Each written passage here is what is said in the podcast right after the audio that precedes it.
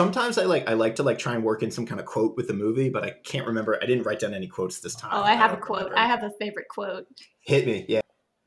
Digging to meet the dead, which sounds really morbid, but it's it's also really true. Yeah. For sure. That's exactly it.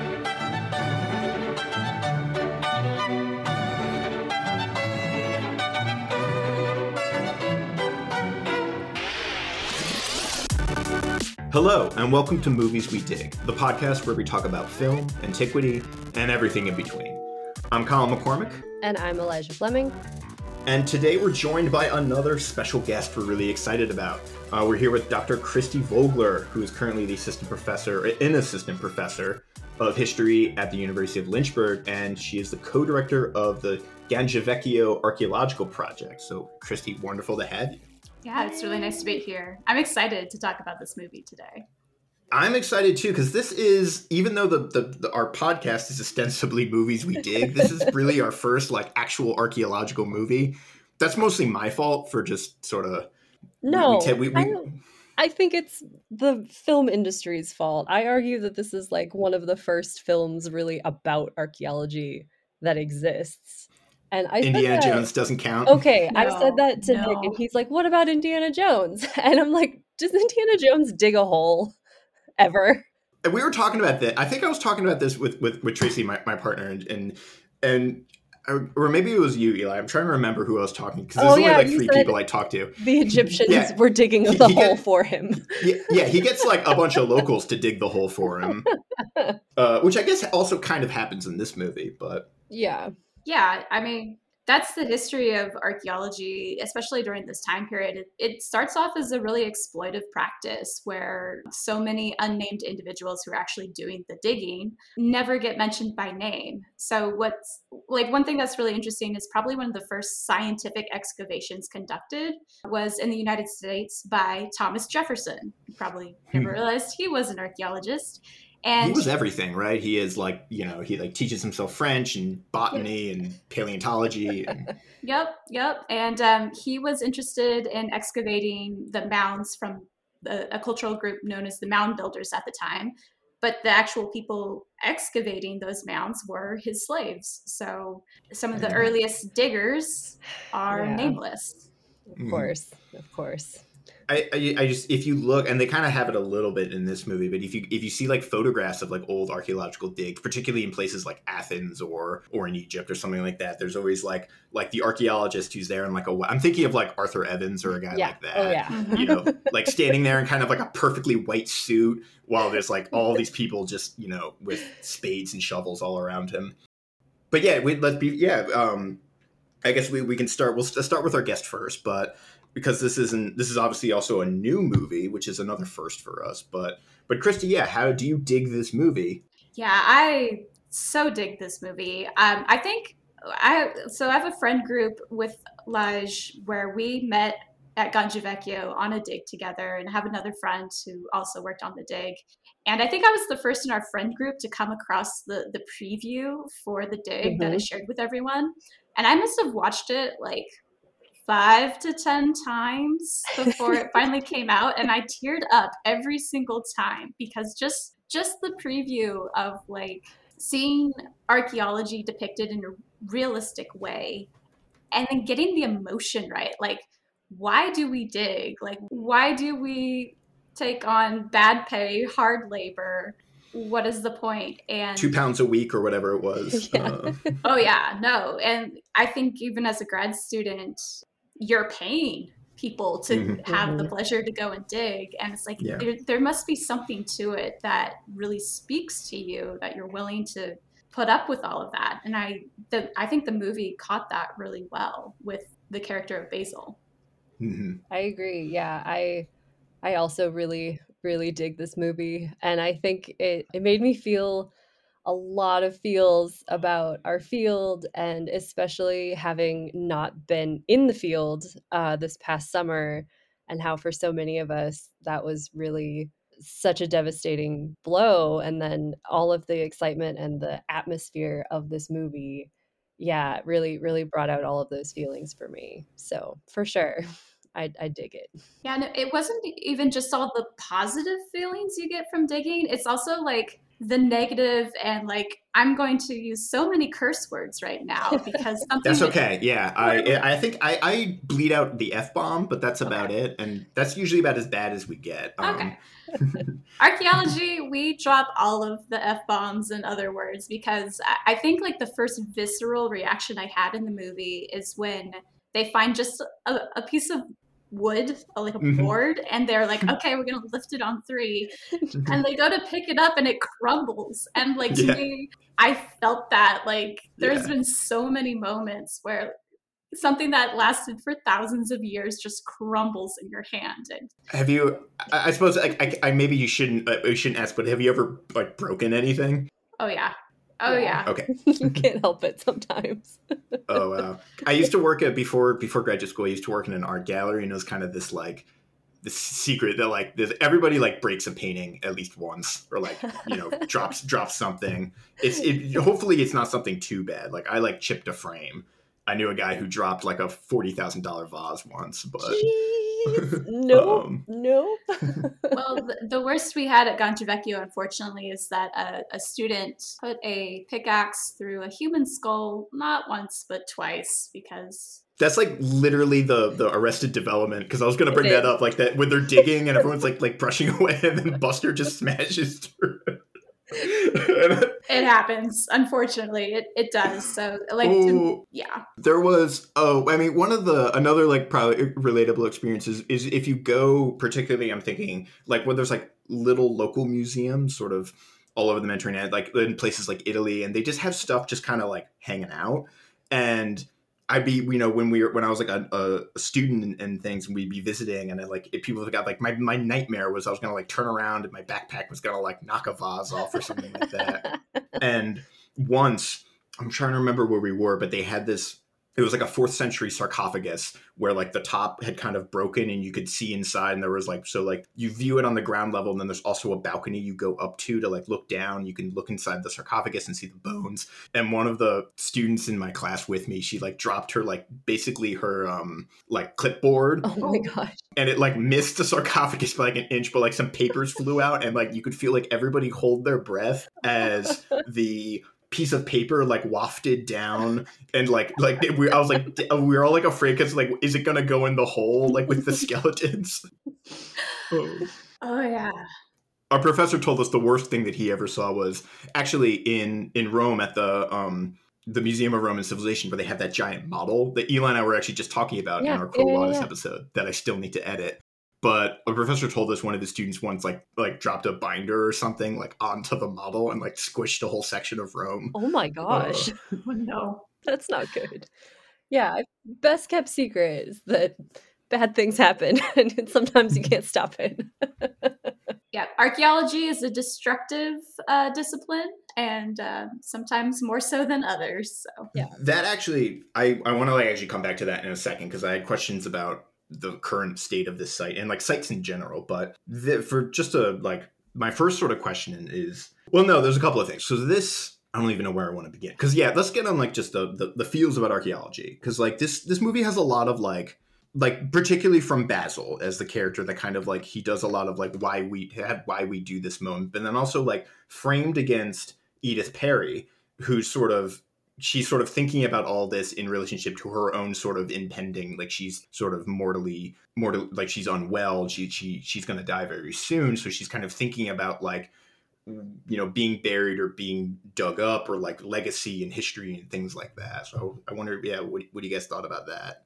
Yeah, I think one of the big struggles that Edith's character has is, you know, she's questioning, and this is something archaeologists deal with no matter where they go, is kind of cultural ideas of respecting the dead because Mhm. she keeps bringing up, it's like, this is someone's graveyard. This is, you know, what would that individual have wanted people thousands of years later to dig them up. I um my mom is once she knew the field I was in, she has made a point of telling me she's like, I'm going to be cremated. There's not going to be some archaeologists years from now, like digging up my body and coming up Yeah. with some weird conclusions. And you know, when you're actually dealing with your own mortality and trying to think of what what kind of legacy you leave behind you know she's kind of rich and so she gets to leave this legacy behind of all of this stuff was found on my property so it's going to the british museum and that's that's kind of a cool way to be remembered but mm-hmm. so many people don't have that and how we remember them they're usually nameless but their their actual physical remains or their material culture they leave behind we get to know them again. That's why i like that quote we're digging to meet the dead because that's that is really what we're doing. Yeah i really enjoyed the sort of i guess overarching theme of just mortality because even before they like really dig into the first or second mound it's like we see edith going to her husband's grave mm-hmm. and there is this sort of i guess fragility of life with the sort of overhanging war or impending you know violence um, mm-hmm. um, and mortality coming in and so i really appreciated this sort of at least the perspective of the characters at least sort of thinking about themselves in sort of digging up the past and seeing themselves in someone else's graveyard, as Basil says it at one point. And I think that so many times archaeology movies, I'm thinking Indiana Jones, don't have that connection. Yeah, like a, like a skeleton will pop out and exactly. you will just like pick it up and like chuck it. You know, it's just like a it's a it's a gag thing. Yeah, like the, the beginning of the mummy. Yeah, when like the mm-hmm. skeleton pops up so I think there's so much respect for the material in this movie in a way that really reflects how real archaeologists try very hard to respect the material, especially when we deal with cemeteries or graves that we were either planning to encounter or did not plan to encounter, and sort of bringing all of that respect always in our work. Mm-hmm. So I really, really liked that. Yeah. I, I, really like for me like that it was maybe maudlin or melodramatic but i did really enjoy the scene sort of towards the end where they bring edith out and put her in the ship and the son kind of yeah. narrates his sci-fi story and they kind of have like almost a recreation of the bear i mean it's like not a recreation but they're like giving her a sort of viking funeral in a sense where he sort of describes like the queen flying off on her spaceship, and that, I mean that was like tugging at my at my tear ducts for sure. Yeah, but then but like part of I think I was watching Tracy and, they, and she was kind of like, "What are you doing to the site? What are you just like walking around there? Like what's going on?" yeah, my I was gonna say Go my favorite it. part about that scene with uh, Robert, I think was yeah. his son's name, mm-hmm. is uh, I think it's a subtle nod to the fact that a lot of these burials are actually being recognized that they were for women who were also mm-hmm. warriors because there's this old tradition of anytime you get a burial that has a sword and shield in it, they they yep, wouldn't even dude. yeah they would assume it was a and it's really easy to sex a skeleton. Like I'm not hundred percent sure, but it you don't need DNA analysis to like figure out if it was male or female most of the time. Mm. So I loved his story, his narration at the end there of just imagining the fact that this could be for a woman because archaeologists did not do that for a long time. yeah, and then counter, it's like if you find a comb in it, like it's or a hairbrush or a mirror or something like that, it would have yeah. Exactly. Even though like it's it's not unreasonable for someone to be buried with a sword, you know, to be buried with a comb or a sword or whatever. But uh, but let's actually talk about like because I had I I've heard of the Sutton Hoo, the site that that this is. But but I also I have a tendency to confuse it with a lot of sort of similar digs like i think there was a viking ship in like sweden or norway it's kind of similar and then there's other it seems like like every every couple of years in england like a farmer kind of like digs like is plowing his field and he digs up like a coin hoard or like a you know a bunch of swords or something like that. But yeah we, let's, we can let's talk about uh like sutton hoo proper. Like what is what's the deal with the site and like why was it such a big deal? I think the yeah i think today we don't really realize how big of a deal it was but like the sutton hoo um helmet like that mm-hmm. image is on like so many history books and is so editions of Beowulf. Yeah, exactly. it's on so many different things and we really don't think about where it came from. And this is obviously like a little bit out I would say a lot of it out of my like expertise range, but it's such a huge piece of history because it sort of proved how far reaching a lot of trade routes could go because of all the various materials that were found inside these mounds. Mm-hmm. And I think there was like Byzantine gold in that mound that they dug up. All of that gold came from really far away. And so I remember what was the the dick archaeology guy who came in from the Oh, uh, Phillips, CW, Phillips. CW Phillips. yeah, Yeah, he at one point says like they had culture or something stupid. Yeah, like he kind of like sums it up in like a single speech where he's like, "Oh, it's a Merovingian tremissis." I, I turned on the subtitles because I was watching. I'm like, "Did he say Merovingian?" I had to like rewind and put on the subtitles.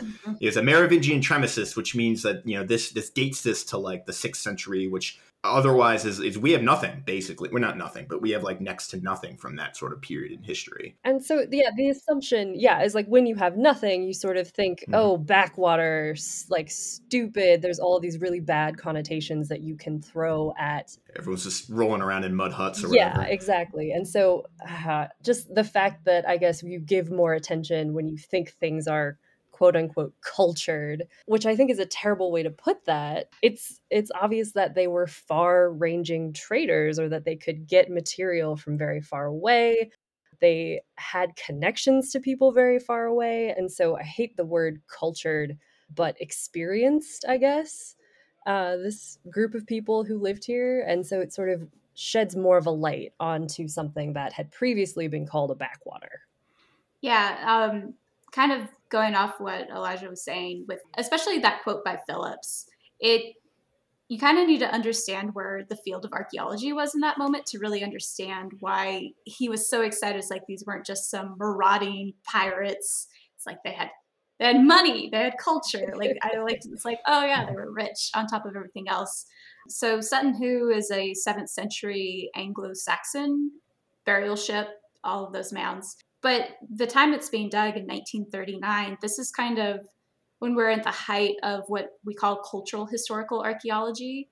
And at that time, there's a lot of emphasis on defining historical societies into these distinct ethnic and cultural groupings according to their material culture.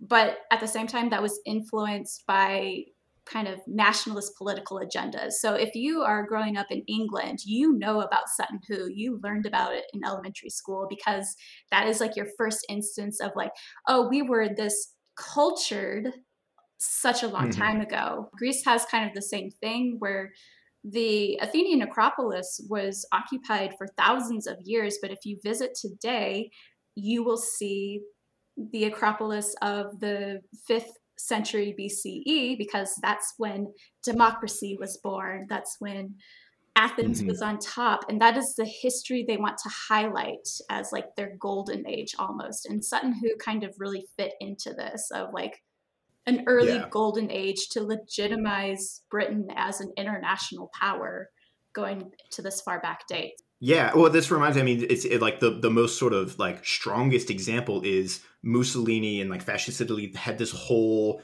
I mean, they built the Museum of Roman Civilization that's designed in this like fascist. It's you know fascist architecture, but it's evocative of classical sort of Ro- Greco-Roman architecture. The whole when you go to Rome today, that the the Via de Forum Imperiale, the the sort of big road there was an act you know that goes up to the Colosseum with this vista, and then they actively decided like we're going to dig down to I think it was like first or, or second century, like Augustan era forum, something like that. And they left all, all the temples standing now; they're all like fourth century or later, right? Yeah. But but this idea of like we're gonna pick a moment that when we were sort of when when our sort of cultural legacy, or as we're construing it, was you know having its having its moment, and kind of say like this is why we deserve to be empire or whatever and like tons of, of, of nations and regimes you know i'm thinking very odd like like like russia um our, our colleague susan Mhm. is very into like russian search for various sort of cultural historical legitimacy for lack of a better word yeah it's because it plays into like nationalistic kind of Well, even Washington, D.C., that's all hmm Greco Roman architecture with Mhm. like, but it's like, but we need to make it American, so corn will be on the, will be a decorative feature. yeah. yeah I do think it's interesting though that this story is about British people sort of excavating basically like British history. And I wonder how different the story would be if it had that very imperialist bent of British people excavating Egyptian history. I Um, was I, I had this I had a note like exactly to this point because like the difference of excavating in a place like England versus say Egypt was actually or or Greece or Yeah. Greece at the time or or wherever or North America. Exactly yeah because i feel like there's they have such a connection and it's kind of wonderful to see that connection of the people in the film to literally their the history that's in their own backyard. And like edith pretty owned the land that these were on so there was no like trespassing or necessarily like stealing happening and i do think that it would have been a much more problematic story to tell something happening in Greece in the 30s or uh, even at Pompeii. Mm-hmm. Like the early excavations in Pompeii were a little bit dicey. And especially in Egypt, when they're just, you know, are taking stuff out by the shipful. Even mm-hmm. earlier, Napoleon was taken out stuff by the shipful. So I yeah. yeah, I think that sort of cut out something that could have been really problematic in the story. For better or worse, I guess. I I yeah. love I love though how in the end, so like Hitler is literally name dropped in this movie, and you have that tension of like World War II looming in the background, but like the true villain of this entire movie is the British Museum, like the whole time. And I'm yeah. so mad at the British Museum, even though like for once it's like, but this is actually like British cultural history. And you know, Edith's decision at the very end to dedicate, like to give all of the mm artifacts to the British Museum. It, the largest gift at the time, or something like that. the like largest gift, and her reasoning for it was she wanted the material to be seen by the most people possible. She wanted it to be accessible, and that's why she didn't go with the local museum. She went with the British Museum, and this is kind of the argument the British Museum has been trying to make for keeping the cultural marbles. heritage oh, of yeah Acropolis, I should say. Actually, yep, the Acropolis marbles, the Rosetta Stone, African mm-hmm. artifacts, and their idea is like. And I've been to the British Museum. It's free. You can go in. Uh, and like maybe maybe you could keep that argument and then brexit happened. So like there is no legitimate reason why the british museum should get to hold on to all of this material culture especially like we really should revisit this issue because the ability to put everything online and do virtual exhibits like mm-hmm. accessibility is no longer the issue. We really should be looking into where does this material rightfully belong. Yeah for sure yeah that was one of my i think first like when i i took sort of like an like for like a better or like a sort of in my like introduction to like archaeology and, and cultural history i think we were specifically talking about a site in Sicily, I think, that sort of prompted this. But yeah, that, that's a that's a. I mean, you two know more obviously about this, or more sort of hands on. But like when you when you have a site, you know, do you do you do you set it do you set it up set up say a museum right there? Do you take everything out to sort of a place like the british museum or the met in new york which i also had that's i spent a lot of time going to the met and like thinking of like temple of Dendur and just like they have so much egyptology there was a whole snafu, I think, with the Met, and uh, they have like an Etruscan chariot that mm-hmm. uh, the provenance of that one is yep. is I think a little dicey. And yeah, and like that argument gets wheeled out constantly. It's like, well, like should we take it? We should take it to the place where the most people are going to see it and appreciate it. Or, but then there's there's also like I think like local consideration. Like if you have a very prominent site, that could do a lot for a local community. Just in the just, I mean, the double edged sword too. If you want, like maybe you don't want to bring international tourists to your your little village or whatever but for a lot of these places that's like archaeology is commercialized and i would rather it be commercialized in a way that it does bring you know local income to local communities. So so the site that uh, elijah and i met at gangi vecchio the nearby town of gangi has its own museum all of the artifacts they never come to the united states. They stay local and they get presented in that museum space. And they get international visitors which is really because they're also this is the same town that is one of the same towns that is selling housing for one euro because yeah, so many mm, yeah. people are leaving that they mm-hmm. are desperate to get people to come and stay and spend money. So if we want archaeology to actually continue to prosper, I think it's really important that we keep artifacts local to where they come from so that more resources, more income and visitors go to where the artifacts are. Otherwise, only huge universities with tons of money and museums are going to have control over these sites and what people get to see in the end. Yeah. Yeah, I agree. Yeah, and then there's also another. Uh, this actually, this movie, I think, probably, yeah, I think intentionally, I would say. But there's like another element that is you mentioned the the specter of World War II, and then when they were debating, sort of, they had that argument about which you know does it go to Ipswich, does it go to London, and then and because you kind of, I, I like I got the sense for a while that Edith Perry or Pretty, excuse me, not Perry, was considering leaning more towards the local museum because she says something to the effect of like, well, isn't London about to get blitzed? Yeah. Mm-hmm. And and the element of some of like things like this happens all the time, um, particularly in, in parts of the Mediterranean where sort of conflict and war, you know, uh, arises, and that adds this other wrench into that equation of a site. Like I'm thinking of Palmyra is like Mhm. probably the most famous recent example, Yeah. Yeah. where it's you know local turmoil and conflict like puts these sites at risk. Yeah, even Olympia, their museum site, I think they had lost so many resources due to the economic difficulties of that country that they only had one security guard on duty and Mhm. the museum got sacked. And that was Mhm. a local,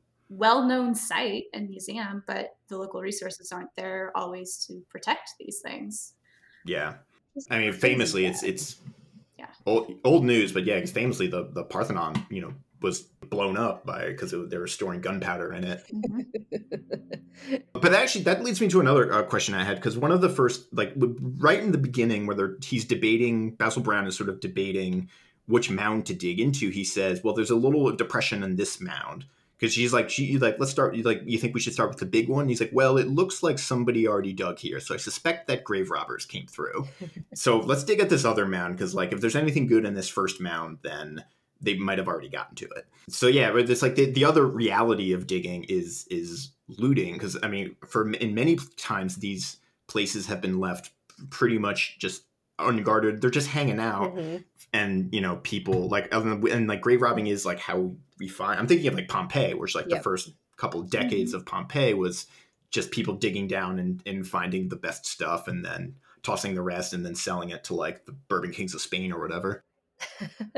yeah, and I think people may not realize how big of a problem it still is. It sort of sounds like one of those old school, otherworldly, or even like Indiana Jonesy kind of things. But the black market for things like ancient coins is like very, very much alive and well, and doing a lot of damage to sites that aren't super popular, aren't like uh, sort of near big touristy sites. A lot of Roman coins come out of places like Bulgaria or other places in Eastern Europe that just don't have as much access or funding to actually dig through their whole site. But people know those things are there. And so you have people going in and just digging a hole and taking what they can, and it ends up on eBay Mhm. Or Etsy. or Etsy. Yeah. which is- Really? Yeah. Oh yeah. Which is wild. You can buy you can buy Roman glass earrings off of Etsy and Whoa. it's not okay. Yeah. So any anytime you buy a Roman coin, it is it is problematic.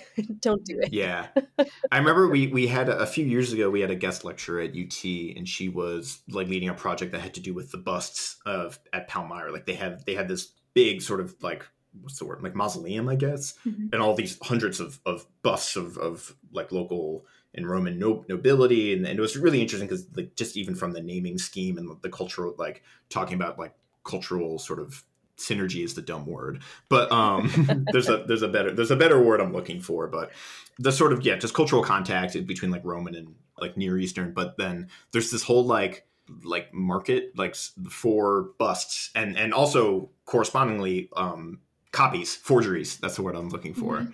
and like how to spot a fake and things like that Which is Mhm. really interesting. And taken to the extreme, you know, the conflict in Syria, ISIS was fully funding a lot of their military campaigns by looting ancient sites and selling them on the black market. So, like, hmm yeah, again, just like the commercialization of archaeology, there's really positive ways to do it, but the fact that people like to put a price on objects and have it for private collections makes it really, and we lose so much information about the past uh, every time an artifact is taken out of out of the ground out of context, which is the other reason I hate the British Museum because if you go look at their Roman stuff, I'll see a lamp and I'm like, oh, that's an exact copy of like a lamp we see at Gangivecchio. Where's it from? Maybe Naples. There was a scene I think when they found one of the first whatever it was they found. Was, I think it was like one of the first like jewelry pieces or something like that, or maybe it was like a rivet. And somebody I forget who who finds it first, but then they kind of pick it up and they're looking at it. And I was I was kind of like tensing up, and I was I was grabbing Tracy next to me. I was like, write that down, write it down, like like don't just take it out. that was actually one of there, that's one of the moments that actually, um, if you're an archaeologist, you're like, you kind of know that moment of like, I just found something really cool. And now that I've taken a picture and done a total station shot, I'm going to pick it up and run it over to the director of the dig and be like, look at this cool thing I found. Like, exactly. so every time he's going to the house being like, you should come see this. You should come see this. I'm like, yeah, that, that that's real. mm-hmm. And like later you get like, I think like some good establishing shots where you see them like kind of brushing it away and, and being sort of very meticulous. Cause I, I don't like, I'm not sure actually the, I had a quick question about just like, the develop like when that kind of very systematic handling kind of archaeology like begins and then like how it has changed or hasn't changed? Um that's harder to say i think. I do know like fun thing I, I researched about the movie beforehand was that for this movie they actually consulted an archaeologist by the name of roy stevenson and they gave him like carte blanche rights to interrupt filming if they were doing any kind of incorrect digging. So I thought oh, that's pretty cool. Yeah, and, and, like that's what made it feel so authentic in a lot of ways. In terms of you know when does it become systematic? I think a lot of that happens at Pompeii. Uh, mm-hmm. it, Pompeii really starts off with a lot of looting, but then um, see if I remember. Oh, I, remember I, know. I think I know what you're talking about, but his name is Fiorelli. I think it's like Fiorelli mm-hmm. is the he's the one who came up with the idea for like making plaster cast of the hollows for the human remain or they weren't really remains anymore, but um, the, the, the, the, echoes of people. Yeah. and so I think it was just a lot of that was individuals who, like Basil, who have been digging for a long time. They kind of developed their own methodology and that is what's cool like especially in the middle east and egypt you definitely had these individuals who were always just kind of the hired work local work hands but because that was a constant source of income they became specialists in their own right and would eventually if they got enough resources they would lead their own digs. And so i archaeology is still a lot of this. Like my small finds toolkit is a combination of like a trowel is used for construction. Um, my small mm-hmm. finds kit is actually mostly tools that you would use for ceramics, like actually like laying brick or something like that. Um, for like or... actually like working on a pottery wheel. Uh, so oh, like actually, okay. yeah. so, so I have tools like that. It's a pretty, in some ways, it's really a makeshift field of like, all right, what mm-hmm. works? Paintbrushes. Yeah. Yeah. Well, actually, that, that I had my other uh, one of my other comments was just like we should talk about Basil Brown himself mm-hmm. and the idea because he, he I mean they set him up that he's this kind of like I don't want to say amateur. He's not an amateur because this is his profession. Like mm-hmm. he does it, but he's not like a full time academic. Like he's not PhD or he doesn't have like a faculty position or anything like that or a museum. He's just kind of this hired gun for lack of a better word but he he i mean he had quite a bit of experience. I like was just tracking him down on wikipedia and that he you know he in his spare time he investigated sort of suffolk area. He found using a compass and measurements he uncovered eight medieval buildings and roman settlements and, and ancient roads. So he wasn't like you know this wasn't like just some guy. Like he knew what he was about. Yeah and um I think that was also just a really good like this is an issue that still exists in archaeology today like those who have an academic degree and those mm-hmm. who are just involved in digs. Like so much of the labor is either local or students, but they somehow are not credited for not only the work, but they also offer insights interpretation, especially if they're local. Mm-hmm. There's also I've heard creepy stories of of you know directors or, or doctors or whatever just like straight up plagiarizing from like say their grad students or or younger female colleagues things like that that that definitely happens. Yeah it's it's a weird old boys club. And uh, the other another thing they got right in the movie was like all right we're done digging. To the pub let's go drinking because it mm-hmm. really is kind of a it has this history of being kind of a fraternity of sorts. So you have yeah. Yeah so if you're not part of the in crowd you get left out of a lot of the credit and everything. Mm-hmm. yeah I saw that so much in Poor Peggy in the movie. Mm. Who was that? Lily James. That's right. Yeah. Um, when he they just bring her in because oh she's light so she won't like crush the Mhm. the ship underneath Yeah. her and poor things like digging in a dress for like the first two scenes or something it's like oh come on this poor girl Yeah, she's one. I mean, uh, so obviously, like the movie takes like, or the book it's based on, really, but then the the movie like takes some like liberties with the plot. Like I think it condenses the digging. It, it was actually two seasons, but they kind of make it one. Mhm. Things like that. and like that romantic subplot is you know purely just for for audience engagement. But yeah, because I think in real life, Peggy Piggott, she was actually not only was her husband like actually more close to her, like they have her seem like her husband's like twenty years older than her or something, but they were like only like two or three years apart. But but she had already she had a degree, she had a couple degrees and had like pretty extensive experience, so she she was brought in on her credentials originally. Mhm. But yeah, but that's also like That was kind of my thought with Edith at the very beginning, before you knew she was sick, because she's like, "Oh yeah, I my dad had me come and dig up the apse of a, a church, I think." And like at the very beginning, I was like, "Why aren't you like in there with Basil digging stuff? Mhm. I would be there in a heartbeat." And then yeah. then you learn she's sick, but it's women were present in the field at that time, so like having Peggy there and her being a real historical figure was was really cool, and it was Ooh, uh, I was, I'm, I'm like blanking right now, but there's a whole kind of tribute in uh damn there's a whole book. Um in like the american uh, school of classical studies in, in athens. Yeah uh, where of the um sort of early like in, on the ground level of like excavating at the agora were some very prominent women that were like instrumental in the the the development and the reason the site looks the way it does. And then like true to form only it's only sort of in recent years where many of them are sort of getting sort of their due credit Yeah, a really good site to learn about um, women's contributions to archaeology is called the Trailblazers. So, if you ever want to learn more about women in archaeology, and maybe in some other anthropology fields as well, like bioarchaeology, like that's that's a great place to start. And uh, the other shout out, and like my became my personal like favorite character almost was May, uh, the wife of Basil, because she was the ultimate supportive archaeologist partner. Um, yeah. and her like their relationship i thought was going to start off so poorly because like it's like you didn't read my letters. You didn't know it was coming. I'm like oh this is going to be so awkward the whole time. But it was like Mhm. no she she's the one who's like i know you're doing what you love. Sometimes i have to remind you why you're you know why are we living on rent? of your terrible pay yeah she, she like she kind of confounded me at first as, as sort of a character. I like, didn't quite know what to make of like what direction. It was like in contrast with peggy like the minute we see peggy's husband with his his colleague we kind of like i see what's up. Yeah.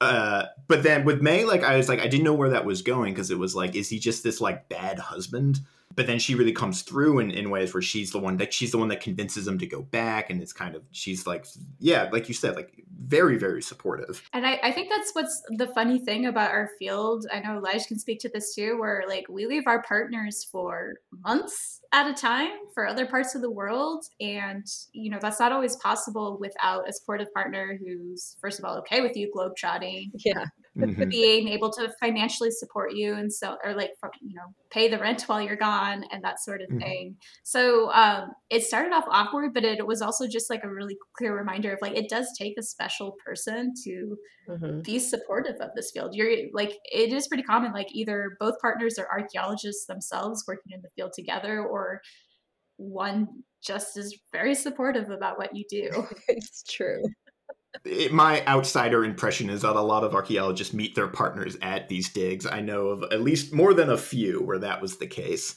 yes Deny if this is wrong, but it does. Ha- it becomes a little bit of like the love boat sometimes. oh yeah Um, it's summer Yeah. camp yeah it's summer camp summer love yep summer fling yeah, I, I guess yeah. You take a bunch of young, attractive people, you put them in the in the hot weather, and then you, you go to the bars afterwards. It's like exactly it's, it's, e- it's easy math. Um, It is like the crucible of um, human relationships, any kind of excavation season, because you'll either come out loving people or absolutely hating their guts. So, like, mhm. I thought it was really, it's like you definitely got that. And then the person you absolutely Name some hated, names. No, I'm just kidding. I hated Phillips. Phillips in the movie is like, you are that guy that, like, Yeah. everyone hates but has to put up with because what other Mhm. choice is there? yep yep My, I also my other like I I've listeners and, and both of you, of course, already knows I'm not an archaeologist. I'm sort of a more I'm too precious. Um, but uh, that that like in my just like the way I describe it, particularly like the field of classics, where it tends to have a sort of divide between sort of the literary people and the material culture people, a bit of a false dichotomy, but that's neither here nor there, or I think it is. But uh, is that like it's almost the way I describe it sometimes is that it's like if you see scrubs and they have like the medical doctors and the surgeons, and the surgeons are like the jocks on campus, and then the medical doctors are like these dweebs. It's kind of like that in classics where it's like Yep. the literature people are like the ones like we need to wear eye protectors when we eat grapefruit, and then then the archaeologists are kind of these much more they're just much more gregarious. Again, I'm speaking in hugely general terms. I've met some some weirdos and, and on both sides, but I have a particular story from a, a dig in Greece um, that I was at on island of Crete, and there was one student there who was a philologist, and Mhm. we have so we had to like get on trucks to go up to this mountain top and then hike the rest of the way to the dig. So we had to bring we had to carry the water we were going to use for the day with us, and so we had these giant jugs. And then some of us would figure out like we could get plastic water bottles and freeze them in our little hotel fridges overnight. Mhm. So where it's at the end of the day, this philologist guy who is kind of weird has a jug of hot water because it's been sitting in the sun all day, and one of my trench mates. Alex has just a chunk of ice in his bottle, and he asks this kid, this kid, "It's like, hey, why don't you pour your water into my jug, and that way we can share it, so it's like cold water." And this guy just looked at him and w- literally went, "Eh, germs." And I'm like, "You literally have been digging in dirt all day with, with goat poop, and you're worried about germs?" he's maybe he, he saw he saw COVID nineteen before any of us. No. Yeah. Yes, in modern times, I would buy it, but in Sure. 2012, uh-uh. Yeah. I'm like, what? No, Oh that's yeah, that hilarious. that tra- that tracks. yeah, I loved um, the Mm. scenes of Basil just like washing his hands, and it's like all this Mhm. dirt is just sort of coming off of him, and it's like in his fingernails. And I'm like, yep, that's that's accurate. Mhm. Yeah, yeah, or that the scene where, where it, the the wall collapses on him and he's like yep, like buried alive, basically. that has Uh, happened to me on a much Okay. less scary scale. The first time I worked in the field, I was in the Netherlands. We were digging up medieval garbage pits. And so they're like, you know, they look like a well. It's ringed in brick, and we sort of dig down, and it's garbage. So it's our favorite thing ever. Archaeologists love ancient garbage. Mhm. And it was a construction site because we were in the middle of a city. So we all had to have like hard hats and steel toed boots and all that stuff and the side of the wall of the pit that I was in collapsed and it like filled it all the way up to the top of my thighs. And so I wasn't covered or buried alive, yeah, like you could breathe. I could breathe. but- but it was kind of a scary moment and I had bruises on my legs and they had to dig me out like it if it had been any higher, I think it would have probably hurt a lot more, but Mhm. so yeah, that's why we do things like only dig holes to certain depths and until you have like a step out. Uh, why you have to wear hard hats in certain situations. Why you have to wear steel-toed boots in certain situations. Yeah, we have we have safety precautions now, but for I good was reason.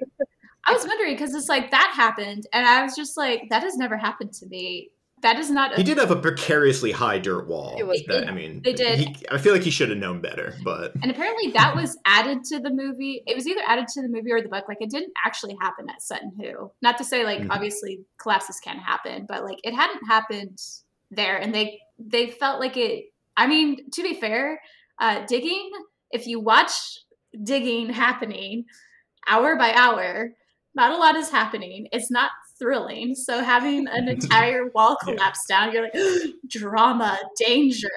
they also needed like some kind of like it, it's sort of like a narrative function too because like it was when the collapse happens that's when he realizes i forget exactly the logic but that's when he realizes that he should be digging the first mound right Mhm.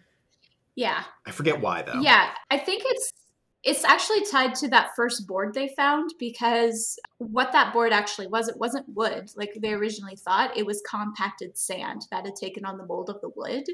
And so that Mm. changed his idea of the dates for the mounds to push it back to the Anglo Saxon period. hmm And with that consideration, knowing how old the mounds could be, that's why he wanted to revisit the other one. because like the shape um, was Mhm. probably different, and so maybe Mhm. the robbers hadn't hit Mm. the center. hmm Yeah, yeah, again, because like the actual ship is really more like a footprint of a ship because it was like they buried the ship, Yep. and then the the wood disintegrated over time, but the sand was compacted and, and chemically changed it enough that when they excavated it and all like the any like metal like rivets and stuff were still there so Mhm. like they had basically a perfect outline of the ship and they could see where the planks were and the rivets and all that stuff Yeah. which is pretty cool It is really Uh, cool. Which is like the the most anxiety I had for that entire film was not when the wall collapsed on him. Cause like to me it's like, ah, I mean, yeah, it's scary, but it's like that doesn't seem realistic to me. Every time it was downpouring rain. Yes. Mm. Because I've Yep. had that happen to a site where you have to bucket it out and there was like human remains exposed and you're like, Yep. I no. I had a note that I wrote to myself that it just seems like like like excavating in England must be a nightmare because it just rains once a day or you know, at least once a day. Yes. You know, where like if you're excavating in like you know North Africa or the Middle East or a place like that, or even like Greece and Italy, like in the summer it's pretty dry hmm usually. hmm Uh, Yeah, I I actually had my I had students ask me once, it's like, what kind of conditions would I want to dig in? Because we were talking about how organic materials can be preserved in either really arid or really waterlogged conditions. And I was just like, Mhm. all I know is I do not want to dig in mud. That sounds miserable, and I want Yeah. nothing to do with it. So I, I imagine that's a lot of what digging at Sutton Hoo was like. So Yeah. yeah, Yeah. I know at least for places like in Iowa, you like if it's too muddy, you don't dig. Like if it's raining and still waterlogged, like you just can't. Like you can't get the right precision that you need. You can't even move that amount of dirt that's weighted down with water and so it just holds up even more time. mhm. So yeah, I can't imagine digging through mud. it, it, it's a weird balance that archaeologists have to deal with because most projects are on a limited timeline because you only have so much money and resources available to you. So, yeah, if it rains, and it happens rarely in Sicily, but if it rains, we kind of have to shut down for a day. And we losing a day of digging is like heartbreaking because it, it just you'll you might not get to it. I think our last season at Gangivecchio, we got to a dog burial uh, on the like second to last day of the dig, and it's like we literally just have to like rebury it now because there's no Mhm. time to to do this. that's also like like the the curse. Like you always find the coolest thing on the like third to last day, right? Yep. Oh yeah. yep. Yep. And the the whole backfilling scene as the credits were about to Mhm. roll, I like felt that deep in my soul. I hate backfill day. It's such a pain. I am curious though, Colin, as a non-archaeologist, do you think you have like as many feelings about this movie? Did you enjoy this movie as much as we did? I enjoyed it like as on a movie level, like purely for like a narrative, like emotional, like it it, it- it hit all of like it had a plot that I followed and it had characters that I was invested in and like everything checked off. I don't have that same kind of like what's the word I'm looking for, like connection, like like because I have not sort of dug in like I like I've been to archaeological sites and I'm like aware of the general sense, but it's all secondhand. But yeah, like like it. I mean, it did. Did it make me want to? I will say like I um, I had a moment. This is the story. I, I had a moment where I like maybe I missed my true calling because when I was in Greece and they took us down to the Agora basement and they have where they keep like and I'm not exaggerating. They have exactly one gajillion vases down there. That's just like it's so many that we don't even know what to do with them because it's just like here's another red figureware. The other we have like 800 of these already. So like they have this massive storage, but they also have a huge deposit and they're constantly digging up more of just like ostraca and like pot shards. Mm-hmm. And but they sat us they sat me down at like this table and they gave me like more or less like some guides and a like a bucket full of pot shards. And i sat there and i joined for like an hour and i was like maybe i missed my true calling because like i it was some kind of like my little like years of legos paid off and my like i was like just sit me down here with like some music and a podcast and i could do this all day. Like no like there's a there's a great deal of satisfaction i get from just like making joins and then like haha it's a pot and then looking at looking at it against the the guide and being like mm, late fourth century or something and then I remember the director, she was like, You're pretty good at this. And I was like, Yes, I am. But I've already done my prospectus, so I can't change my dissertation now. but like I wonder sometimes if maybe I like because there's a there's a certain like I love process. Like if you ever see me pack the dishwasher, I'm a very like precise and particular person. So there's like a certain element of it like 100% appeals to me. Yeah, the the tedious work that never is going to make it onto a film of just uh, piecing together a piece of pot or the Counting bricks. Yeah, Mhm. counting bricks, color, figuring out the color of the soil. Um, Mhm. I will say that was the other cool thing about Basil as a character when he talks about like. I don't know if I agree with the whole the nose is the most important like yeah. body part of an archaeologist. What, what is the most important organ an archaeologist can possess? I I definitely I definitely think of a thing like reading the dirt. Like if you spend a lot of time in the field, you learn, especially using your cello. I think feeling is is a Mhm. really significant part of it, where you just start to see and feel soil changes. Like you can you can almost feel the change happening, um, and it's like that means a, a whole new time period or a new process ha- is it, you know it's an added layer to the story so like that that sense of like knowing all the soils of suffolk and like where they Mhm. came from like that is a really that is a real thing when you've spent so much time with dirt. I imagine some geologists could probably really speak to this too of really having a sense of place and time. They also they set this up too because like this is i think maybe few people particularly now we're in, to my in my experience like a lot of archaeologists tend not necessarily jet set but like you travel and move and, and are sort of relocated in different contexts but like he literally was tooling around suffolk like just suffolk for however many you know for decades it seemed like and he was like an expert and like just to have that kind of time to just like know one sort of sliver of the world but like know it so intimately the way he did. Yeah, and I think that's why like local archaeologists and local even just like excavators are so important because yeah, if you are new to a site and you don't necessarily know the soil as well, um, you might be able to say, okay, I know there's a change happening here, but I'm not sure where, which like direction it's going, or I'm not sure where to follow it. The excavators will absolutely be like, oh, well, that's probably goes this way, or like I know what's happening here, and they are definitely the voices of reason in moments like that. Yeah, I the the funny thing is I've I've dug in a few different places, and you, once you become an academic, like they start asking you, it's like, what's your research specialty? And I'm always like, I specialize in parcel 19 of Gangivecchio, Sicily, of this particular date and time. Please don't ask me about any other site in extensive detail because until I've spent like four seasons digging it, I don't know for sure. so this maybe might be a my or like my send off question to you too which is yeah i guess two questions I, I just thought of one is favorite place you've ever dug and then two place you would most like to dig if you know given unlimited time and resources and no global pandemic or whatever Oh my god, this is such a hard question. Christy, do you have anything? I'm still thinking. I mean, I love Gangivecchio a lot, but I think my favorite place I ever dug was at uh, Azoria in Crete, just because the view was breathtaking. You're we're digging a site on top of a hill, not too far from the coastline, so you can see the Mediterranean Sea just off in the distance, and like I had terrible trenches, like. The Hellenistic people like literally took out everything that existed before it. So we'd get through the Hellenistic floor and then there was nothing left. But in terms of like the experience of being somewhere and working, like that was really cool. Like I said, I didn't really get to find anything, but I think the season I was there, they found the oldest imported marble that had been found on the island at that point in time.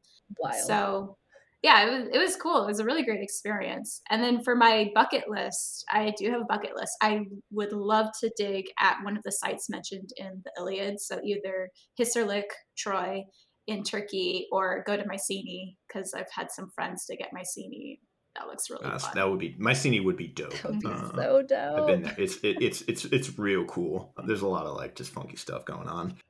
Get into like the tomb. The tombs were my. Fa- I mean, like the, Oh, the those fort tombs. and everything is so cool, but like the tombs are my favorite. It's Oh. very like. What about you, Eli? What do you got? I think And I have a follow up question, which is coolest thing you've ever found. But Okay, I think I loved working at uh, Himera in Sicily. We didn't technically dig there. We were doing bioarchaeological analysis of human remains from the huge rescue ex- excavations that they were doing as they were building a new um, railway. And I think it would be so cool to actually be able to dig the town at Himera because they haven't done huge excavations there at least on like the the top of the plateau. It has like an upper city and a lower city and the lower city is where all the cemeteries were and then that is also right on the mediterranean sea. It's on the north coast of sicily and i would love to be able to sort of dig the actual city and see the places where all of these people lived and existed all these people that i've sort of you know encountered by analyzing their remains. So i think that would be crazy awesome I don't know if I have the coolest thing I've ever found. I mean, Christy said dog dog burial. That Yeah. sounds pretty cool. archaeologists have a really hard time with this question. I I will say that the one thing that when I find it that always feels really amazing is when you get a piece of pottery that has someone's fingerprint on it. Like Yeah. that to me is such an amazing moment because like that person you'll there'll never be a written history about that person but there's such a tangible piece of evidence that they lived and produced things that still exist in the world today and like kind of immortality in a nutshell um, so every time i see a fingerprint That's like the theme of this movie. That's like Mhm. we've come full circle. Yeah. so true. Yeah, I like that too. That's pretty cool. All right. Well, unless you guys have, we're we're at, we're a little over an hour, which is is our usual sort of time. Unless you guys have any f- parting thoughts. I'm glad we could do uh, like a new movie. This was fun to talk about. Yeah, and uh, yeah, and Christy, for for everyone, um, if people are listening, where can they find you on the inter the interwebs? Ooh, um, so that's a good question. I should have a. Technically, I am on Twitter and on Instagram. I think under the handles Vogue Archaeology or Professor Vogue Archaeology. I'm also on the University of Lynchburg website as part of their faculty. But if I'm on here again sometime, I will have a clearer answer on. No, those for sure. I definitely want to have you back at some point in the future to talk about Hades. yeah, Yeah. That'd be and, and Angie too. That'd be great. That'd Sure. fun. Yeah. All right. Yay. Well, thank you so much. I this was one I might actually front load. We have I have an episode like from Quo Vadis that I haven't edited yet, but I might actually fast track this one and do this one first because I think the Quo Vadis one I haven't really listened to it, but it's a little. it was a mess. But this one's gonna be yeah. This one's this one's gonna be good, so I might front load this one. But anyway, but yeah, no, thank you so much for having you. We definitely want to have you back. This has been great. I think this is gonna be one of our better episodes. Yeah, awesome. I had a great time. yeah. Yeah. Wait, do we need to do any sort of sign off or are we good? Oh, we do. Yeah, yeah. So, so we. I, I'm gonna have to edit all around this, but, but yeah. Thank you again, Dr. Christy Vogler. This is fantastic, and I, you will be a repeat guest. That is a for sure. Yay. I'm, I'm excited. Thanks for having me. Yeah. All right. Bye, Bye. everybody. Bye.